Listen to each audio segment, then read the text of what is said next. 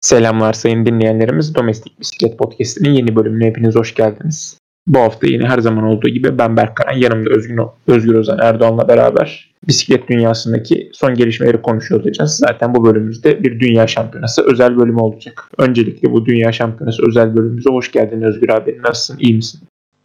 İyiyim. Dünya şampiyonası biraz bizi e, erken kalkmaya mecbur etti. Hani e, son yarışı gerçi erken kalkarak izledim ama diğerlerinde en azından tamamını e, bir şekilde banttan olarak veya geri sararak izledim hepsini. Evet yani ben en azından çoğu zaman çalıştığım için veya mesaide olduğum için e, son yarış hariç bu şu pazar günü çektiğimizde erkekler yol yarışı hariç hiçbirini canlı izlemedim. Hepsini banttan izledim. Ama hepsini takip ettiğim için hepsini en azından yorum yapabilecek seviyedeyim. O zaman çok da vakit kaybetmeden başlayalım. Geçen bölümümüzde en son hani erkekler ve kadınların elit seviyedeki yarışlarını konuşmuştuk bireysel zamana karşı da. Ee, pazartesi günü olan hani U23 erkekler zamana karşısıyla devam edelim. Ya orada podyumumuz şu şekilde oluştu. Norveç'ten e, Soren Varsvold altını kazandı. Alex Egart Belçika'dan gümüş aldı. 17 saniye arkasından geldi Varsvold'un ve 25 saniye arkadan gelen de Leo Hayter vardı. Ethan Hayter'ın küçük kardeşi. O da 25 saniye gerisinden geldi birinci Soren Varsvold'un ve de ülkesine bir bronz madalya kazandırdı kendisi. Yani gelecekteki performanslar için bu isimleri dikkate alabiliriz en azından yol yeri şeyde zamana karşı da. Ee, onun dışında hani kadınlar junior seviyesinde tabii ki bireysel zamana karşı vardı. Açıkçası banttan izlediğimde ya ne kadar çekişmeli geçmiş demiştim Zoe Backstreet çıkana kadar.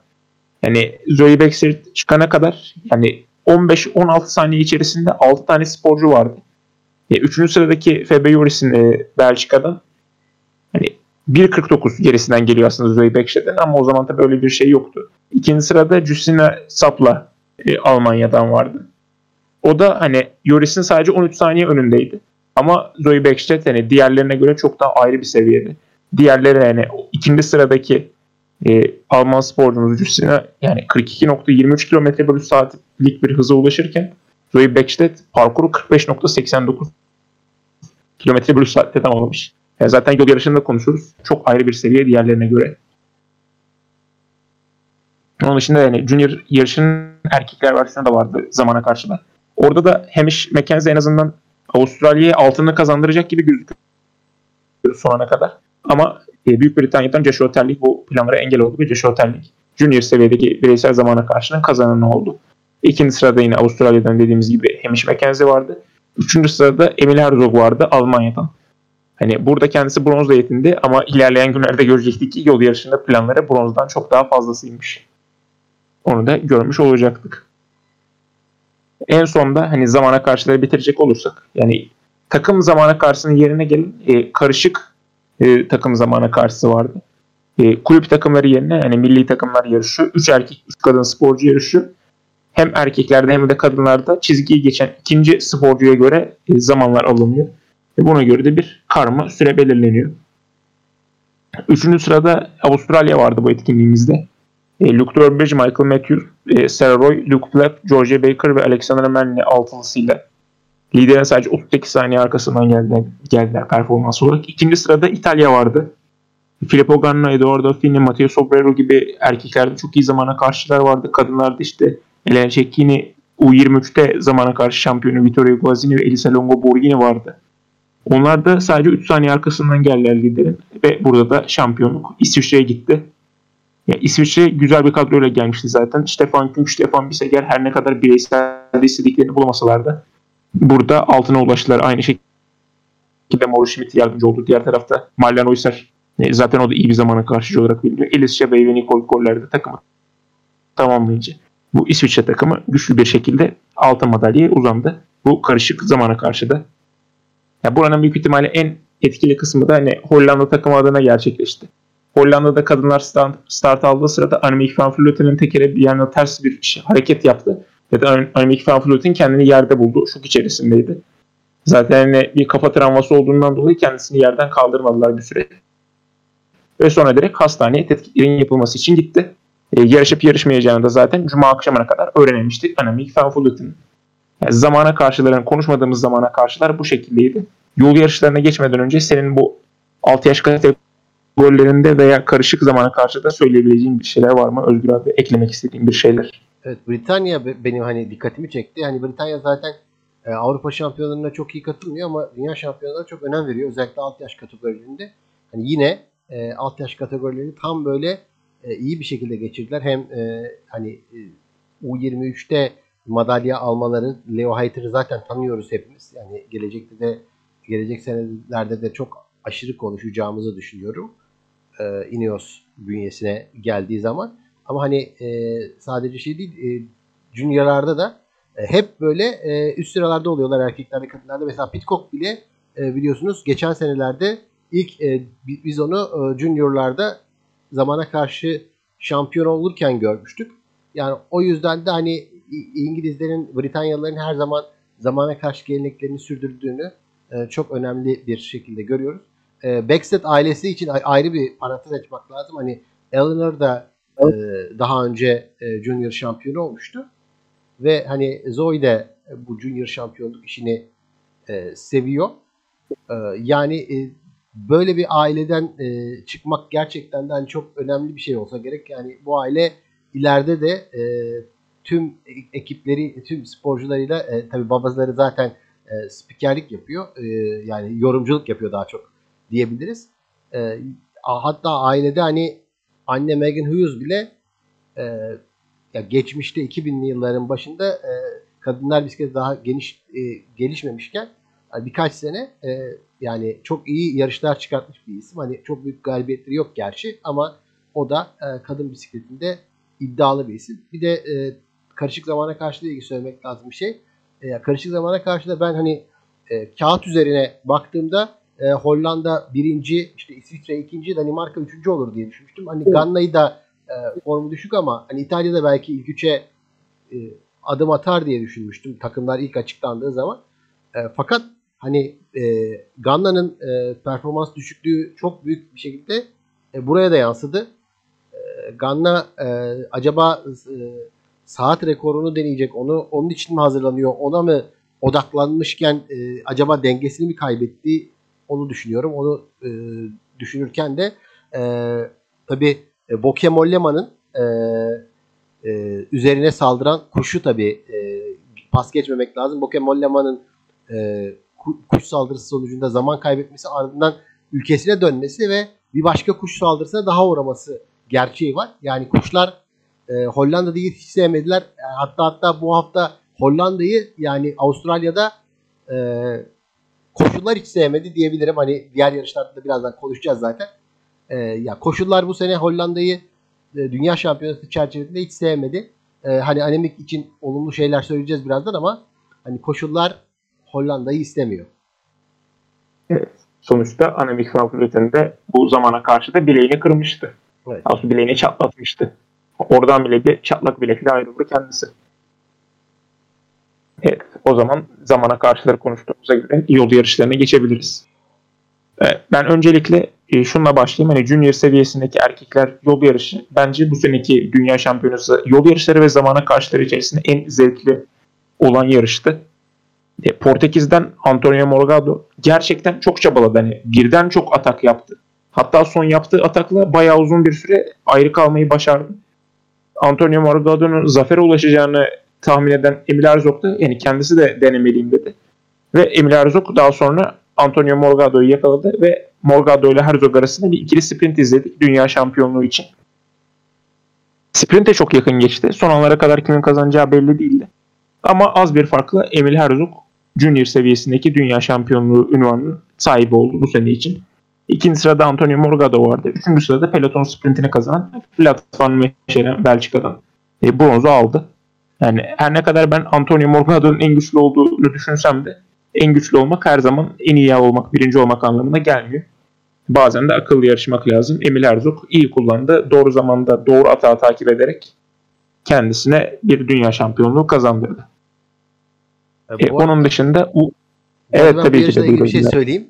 Ee, ya iki sporcu da gelecek sene Hagens Berman Aksiyon takımda yarışacaklar. Hani acaba takım içinde dostlukları nasıl olacak ben merak ediyorum bunu.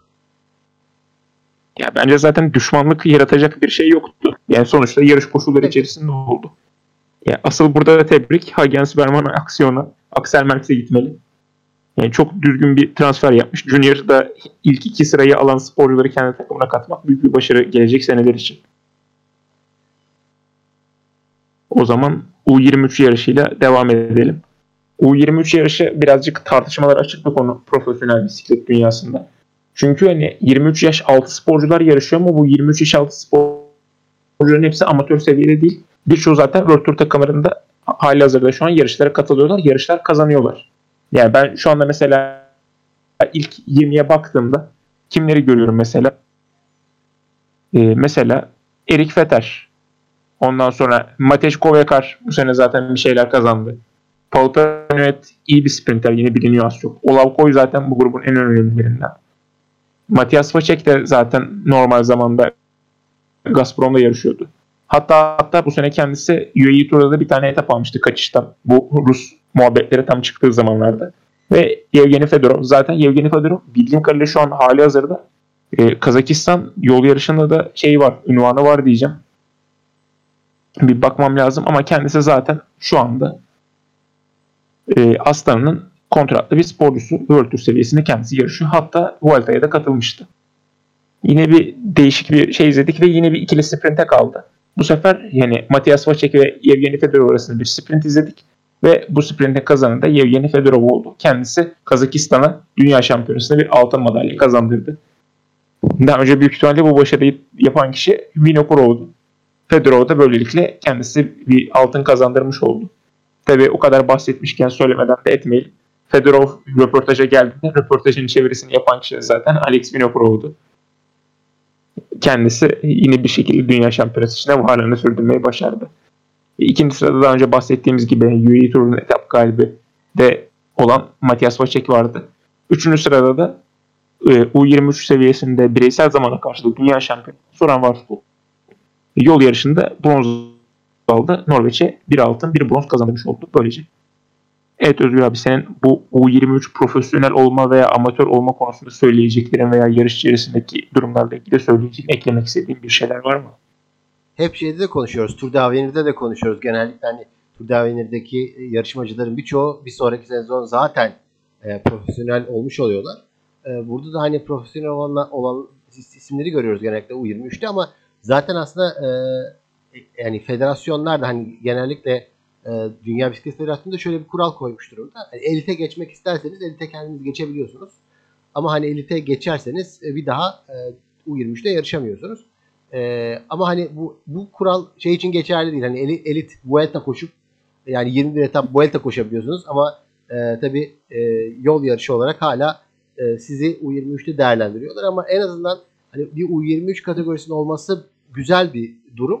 E, yoksa çünkü kadınlarda mesela U23 kategorisi e, olacak olacak diyorlardı. Hep böyle e, teknik imkansızlıklardan dolayı işte U23'te madalyasını elitin içinde veriyorlar. En azından hani e, erkeklerde o 23'ün hala varlığını sürdürmesi birazcık bir avantaj. Hani çünkü hani diğer sporların da hepsinde bir U23 kategorisi, bir olimpik kategori, bir şey kategorisi var.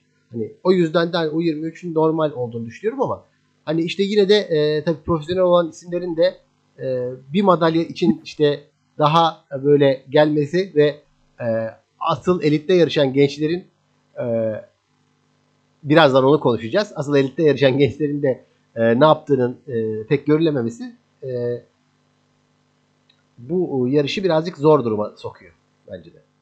Ama hani Yevgeni Fedorov için tabii ki büyük başarı. En azından e, gelecek sezonda Aslan'da çok iyi yarışacaktır. Evet. O zaman sırada da büyük ihtimalle en zevksiz yarışımız var. E, kadınlarda junior seviyesindeki yol yarışı bence çok sıkıcıydı. Yani yine bir dominasyon seyrettik.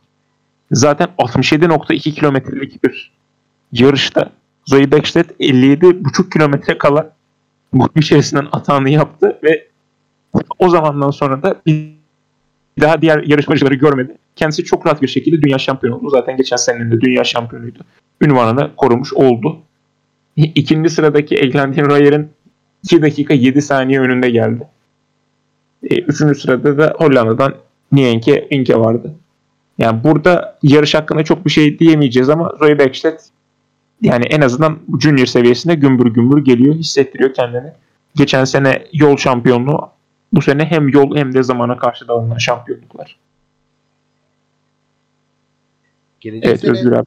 gelecek sene Zoe Belkis'te de eğer hani büyük takımlarda hani e, EF Education'da gerçekten hani normal e, seviyedeki uygun yarışlarda yarışırsa e, iyi yarışlarda yarışırsa ya 2023 için söylemek istiyorum tabii bunu. E, ya bence hani e, Remco'nun erkekler Junior'dan kazanıp e, büyümesi e, ve hızlı bir şekilde serpilmesinin benzerini yaşay- yaşatacak. EF Education için de bir e, böyle bir reklam kaynağı olacak gibi düşünüyorum. Çünkü hani Zoe Bexted e, gibi bir ismin e, tabii profesyonel olması, profesyonel seviyede yarışıyor olması e, ve genç yarışıyor olması biraz e, bu spor içinde e, alışma dönemini hızlandıracak. Özellikle ben hani Van Vleuten gibi e, büyük bir ismin emekliliğinden sonra kim gelebilir diye düşünürken hani Zoe Bexted isim, ismi bence hani en azından hani e, şu anda tabii ne kadar yokuş şu, şu, şu anda bilmiyoruz hani büyük yokuşları e, henüz kadınlarda pek fazla çıkmadıkları için sporcular, gençler ve juniorlar seviyesinde e, büyük yokuşları ne yapabilir tam bilmiyoruz ama hani şu anda en azından iddialı olabilecek gibi görünüyor. Evet. O zaman kadınlar elit yol yarışıyla devam edelim. Kadınlar elit yol yarışında yani bence çok güzel bir zafer gördük. Ya, ön tarafın kendine kızması gereken bir yarışta. Yani çoğu zaman e, bir favori grubunun kendilerinin e, ayrıştırdığını gördük. Mesela Cassiani Viadoma, Elisa Longo Borghini, e, Lian Lippert, Cecilia Utrup Ludwig ve Ashley Mullen Pasto'dan oluşan bir beşli grup. Yarışın son anlarında zaten önden kopmuşlardı. Pelotonun karşısında. Hatırı sayılır bir zaman farkları vardı. Bu 5 kişiden biri dünya şampiyonu olabilirdi. Ama e, makara yapmadılar. Birbirlerine çok baktılar ve de arkadaki grup yakaladı. Yani arkadaki grubun yakalamasının şöyle bir etkisi vardı. Yani geçilirken Marianne Vos Hollanda takımından geride kaldı. Hatta Annemiek van Vleuten de geride kaldı. O bilek kırığından sonra yarışabilecek bir muhabbet olmuştu. Eski formunda olacak mı? Aynı zamanda zaten kendisi bu sene hem Giro hem Tour hem de Vuelta kazandığı için bir miktar bacaklarda yorgunluk vardı. Annemiek van Vleuten geri kalmıştı bu beşliye göre. Ama daha sonra bu beşli kendileri çalışmayarak bir toplu grubun oluşmasına izin verdiler. O toplu grup içerisinde yine sprinti iyi olanlar vardı. Biz o sprinterlerden iyi bir şey bekliyorduk yani. Arlenis Sierra, Elisa Longo Borghini en azından bu grup içerisinde iyi sprint atabilen insanlar. Lotto Kopecky. Bunların hepsi iyi sprint atabilen kişilerdi. Van Vleuten de böyle düşünmüş olacaktı.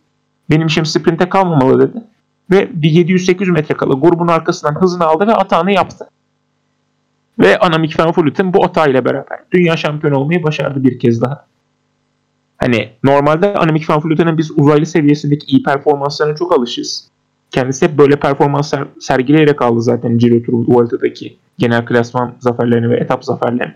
Ama bugün gerçekten bir insan seviyesinde yarıştı. Ve o akıllı yarışmasının aynı zamanda diğerlerinin de açıkçası salaklıklarını kullanarak düzgün yarıştı, doğru zamanda atağını yaptı ve de dünya şampiyonu olmayı başardı. İkinci sırada da sprintte o kadar bekleyip daha sonra da işte takılan Annemiek van arkasında kalan Lotte Kopecky Belçika'da gümüşü getirdi. Silvia Persico da hani daha önce sık sık bahsettiğimiz yükselen yıldızımız bronz madalyayı İtalya'ya getirdi. Onun dışında yani biraz önce yine söyledik. U23 yarışı da aslında elit kadınların içerisinde yapılıyor. Elit kadınlar yarışındaki sıralamaya göre 23 yaş altındaki sporcuların durumuna göre U23 dünya şampiyonu ünvanı da veriliyor. Burada Niamh Fisher Black bu Kopecki'nin kazandığı e, Kopecki'nin sprinti kazandığı pelotonla beraber geldi. Ve de altının sahibi oldu. Kendisi Yeni Zelanda'ya altını getirdi. Hemen arkadaki grupta da İngiltere'den, e, e, Büyük Britanya'dan e, Pfeiffer George ve de Almanya'dan Ricardo Bauer Bauer vardı. O da bronz aldı. Ya yani genel olarak e, dünya şampiyonasının kadınlar versiyonu da bu şekildeydi. Van Vleuten'dan mantıklı ve akıllıca bir yarış izledik bence. Sen neler düşünüyorsun Özgür abi? Bu yarış hakkında ve tepilen fırsatlar hakkında o beşli için. Ya bu yarış aslında şöyle diyebilir. E, Anamik Lemek gibi bir şey e, Anamik Atağı gibi bir e, şeyi e, tabii e, bizim defterimize kattı artık. Hani e, e, özellikle hani arkada e, önde çalış önde çalışmamak e, yapan e, favorilerin arkadaki e, isimleri pek e, düşünmemeleri e, bugün gerçekten de hani e, e, yarışa e, damgasını vuran olaylardan biriydi. E, ve hani düşündüğümüz zaman hani Lotte Kopeck de biliyorsunuz e, çok kızgın e, tabii ki olduğu için o oldu. Çünkü e, hani e, elin e, bilek kırığıyla yarışan bir e, sporcuyu hani yarıştırmakla ilgili tepkilerde bulundu. Çünkü hani Belçika kazanmak istiyordu. E, Annemiek van Vleuten kazanınca biraz Belçika çıldırdı diyebiliriz.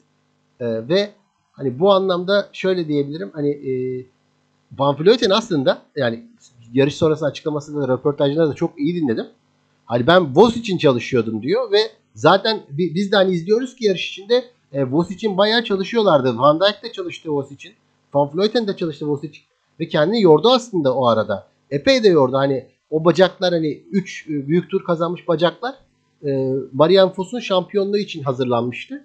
Ama Marian Foss tabi e, ikinci grup olarak 20, 20 saniyelik farkı da yavaş yavaş kapatma anlarındayken e, son yokuşa ge- geldiğimiz anda e, düş, geri düşmeye başladı.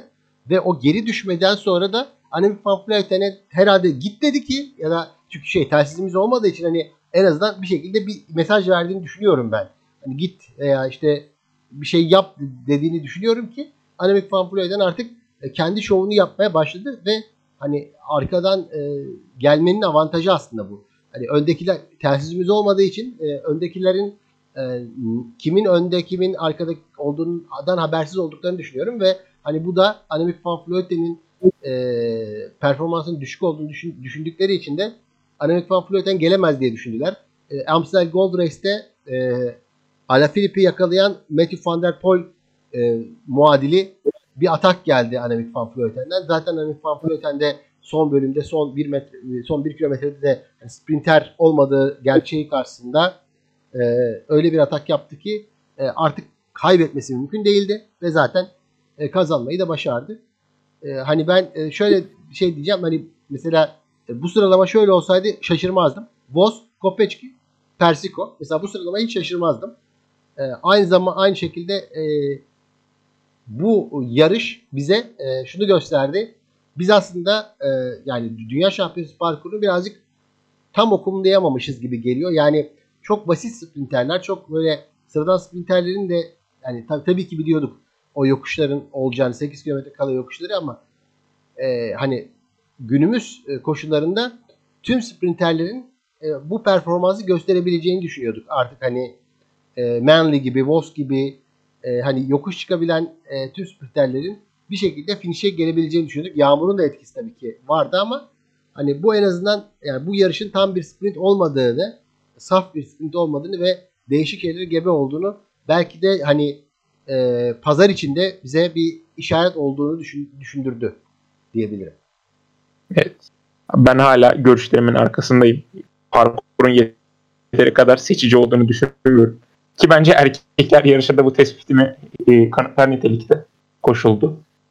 Erkekler yarışından bahsetmek gerekecek olursa yine Junior'da olduğu gibi Zoe Baxter'ın performansı gibi erkeklerde de açıkçası o seviyede bir performans izledik. Yaklaşık 50-55 kilometre kala Remco Evenepoel bir grubu kopardı ana grup içerisinden. Sonra ana grup içerisinden e, kopardı. Bu gruptan 15-20 kişi falan vardı. Yine Ceyhint de vardı yine nispeten iyi isim olarak sayabileceğimiz. Ama Remco Evenepoel diğerlerini çok dinlemedi. 35 kilometre kala bir kez daha bir atak yaptı. Yanında sadece Kazakistan'dan Alexey Lutsenko'yu e, gördük. Acaba hani Lutsenko'yu ne zaman sirkeleyecek veya sirkeleyecek mi işi sprinte mi bırakacak derken e, Remco Evenepoel kendisini çok iyi hissediyordu. 26 kilometre kala da son bir atak daha yaptı. Lutsenko'yu orada en son gördü. Bir daha da zaten kimseyi görmedi. O 26 kilometrede gayet güzel solo bir performans sergiledi. Kendisi hani üst seviye yarıştı. Biz hani çoğu zaman Remco hakkında e, açıkçası tereddütlerimiz vardı. Ama bu sene kendisi yani inanılmaz bir seviyedeydi. Kendisi Vuelta'da genel klasman şampiyon oldu. Liège Baston Liège'i kazandı. Liège Baston Liège'deki tek günlük e, klasik performanslarından bir de üstüne dünya şampiyonluğunda hani zamana karşı da bir bronz elde etti. Aynı zamanda yol yarışında şampiyon oldu. Kendisi bu sezonu açıkçası gümbür gümbür koştu. Kendisinden söz ettirdi. Hak ederek kazandığı bir şampiyonluk oldu. İkinci olan Laporte'un 2 dakika 21 saniye önünde geldi. Yani eze eze şampiyon oldu kendisi Olongong'da. Üstelik daha sadece hala 22 yaşında. 2000 doğumlu sporcunun daha önünde yapabileceği çok şey var gibi duruyor. Onun dışında yani Remco Evenepoel dışında yani arkadan bahsetmek gerekecek olursa da arkada yine kadınlar yol yarışındaki gibi bir dörtlünün açıkçası yine aptallığına şahit olduk. Yani Lorenzo Rota, Mauro Schmidt'in içinde bulunduğu grup, aynı şekilde Matias Skelmoza Jensen'in de içinde bulunduğu grup çok iyi açıkçası çabalayamadı. Lutsenko da zaten geriye düşüp bu gruba katılmıştı. Bu dörtlünün olduğu grup e aslında son kilometreye geldiğinde hala bir 10-15 saniyelik avantajları vardı arkadaki pelotona karşı. Ve de düzgün bir şekilde çalışsalar. Hani en kötü ihtimalle o gruptaki kişiler hani 2 3 4 5. olacaktı. Ama kendilerine kendi aralarında çok fazla baktılar. Makara yaptılar ve arkadaki grup yetişti. Hatta Yantraknik oradan bir atak yaptı. Kendisi Slovenya'yı gümüşü getirmeye çok yaklaştı. Ama pelotonun artık gelmesiyle beraber yani sprint izledik arka tarafta. Ve arka taraftaki sprintin kazandı. Fransa'dan Christophe Laporte oldu. Biz o kadar farklı isim saydık. Cosnefroy dedik, Madouas dedik. Alaphilippe acaba yine dönebilir mi dedik. Ama Christophe Laporte kendisi yine kariyer sezonunu yaşıyor. Da yine buradan kendisine bir gümüş madalya çıkartmayı başardı. En sonunda da yani üçüncü sırada da Avustralya'dan bir isim olan Michael Matthews vardı. Kendisi böyle yarışları sever. Uzun yarışlarda genelde iyi performans sergiliyor. Yine kendi evinde bronz da olsa bir madalya almayı başardı. Kendisi için de unutulmaz bir gün oldu. Fanart da dördüncülükte kaldı. Ama en azından Remco Evenepoel birinci olduğu için Belçika için iyi bir gün oldu genel olarak. Belçikalılarda e, uzun yıllar aradan sonra bir milli şeyde yani herhangi bir Avrupa şampiyonası veya dünya şampiyonasında elit seviyede bir şampiyonluk elde ettiler erkeklerde Remco Evenepoel'la. Onun dışında hani ilk onun geri kalan isimleri sayacak olursak İtalya'dan Matteo Trentin 5. önce söyledik. Yine Norveç'ten Christoph 6. Çok şaşırtıcı bir şekilde Slovakya'dan Peter Sagan son ana kadar kalmayı başardı. O peloton içerisindeki sprintte en azından 7. olmayı başardı. İtalya'dan yine Bettiol iyi performans sergiledi 8. Etinator Britanya'dan 9 ve de onun üst sırada da Matthias Skelmoze Jensen vardı Danimarka'dan. Ama dediğimiz gibi kendisi doğru bir yarış koşsa en kötü ihtimalle 5. bitirecek. O zaman artık lafı daha fazla, fazla daha fazla uzatmak istemiyorum. Senden bu elit erkekler yarışı hakkındaki görüşlerini alabilir miyiz Özgür abi? Remco Evenepoel'un genel olarak sezonu ve bu yarış hakkında neler düşünüyorsun? Evet bu yarışın aslında hani özeti e, şey e, Remco'nun hep e, 200 kilometre üzerindeki yarışlarda çok başarılı olması. Yani Remco aslında hani şey gibi değil. Hani mesela e, Wout van Aert ve e, işte Pitcock ve işte Matthew van der Poel gibi bir e, crossçu olmadığı için bir saatlik yarışlarla sınırlı değil. Onun hani performansı daha çok 200 kilometre uzun hani do, hani yarışlarda çok daha iyi belli oluyor. Ve e, hani Liège Baston Liège de öyleydi. İşte diğer yarışlar da öyleydi. Hep böyle 200 kilometre üzerinde iki yarışlarda e, işte San Sebastian gibi bir yarış da öyle 200 kilometrenin üzerinde bir yarış.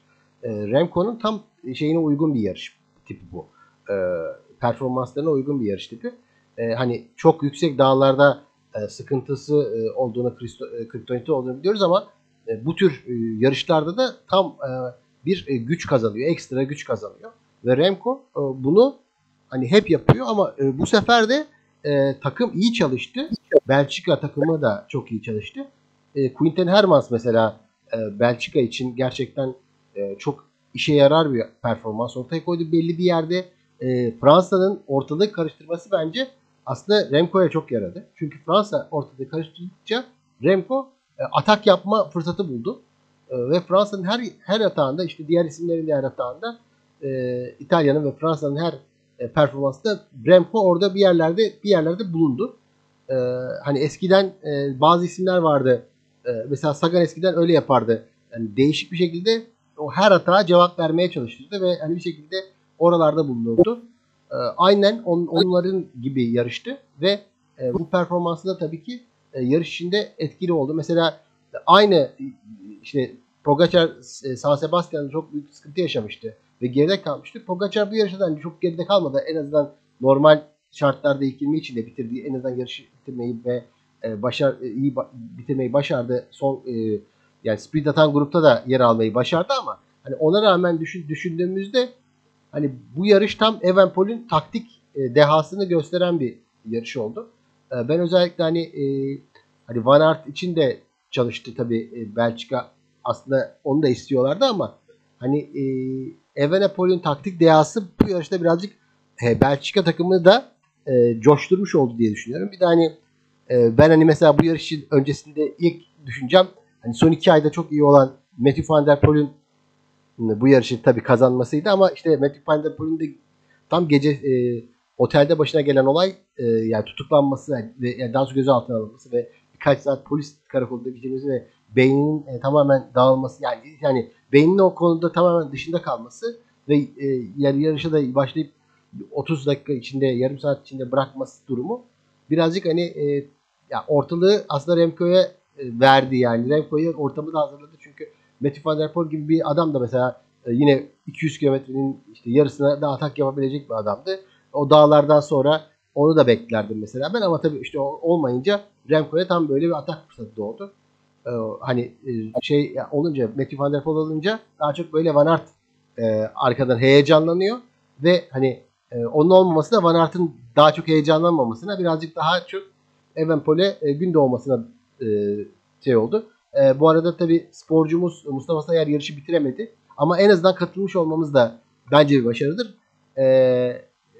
E, Hükümeti bile bitiremedi yarışta. Ta e, şeyde biz bitirdik. E, tabii e, biz yine bitiremedik aynı durumda neyse. E, Rian Shurris e, bu arada yine ilginç e, isimlerdendi. Geçen hafta da konuşmuştuk. Vatikan'dan. E, Vatikan'dan. O da e, yani o da yarışı bitiremedi. Yani ama hani sonuçta yarıştı. En azından iyi isimleri her ülkeyi görmemiz açısından e, dünya şampiyonlarının her zaman neden e, izlenmesi gerektiğini e, gördük. Yani 103 kişi bitirdi bu sene.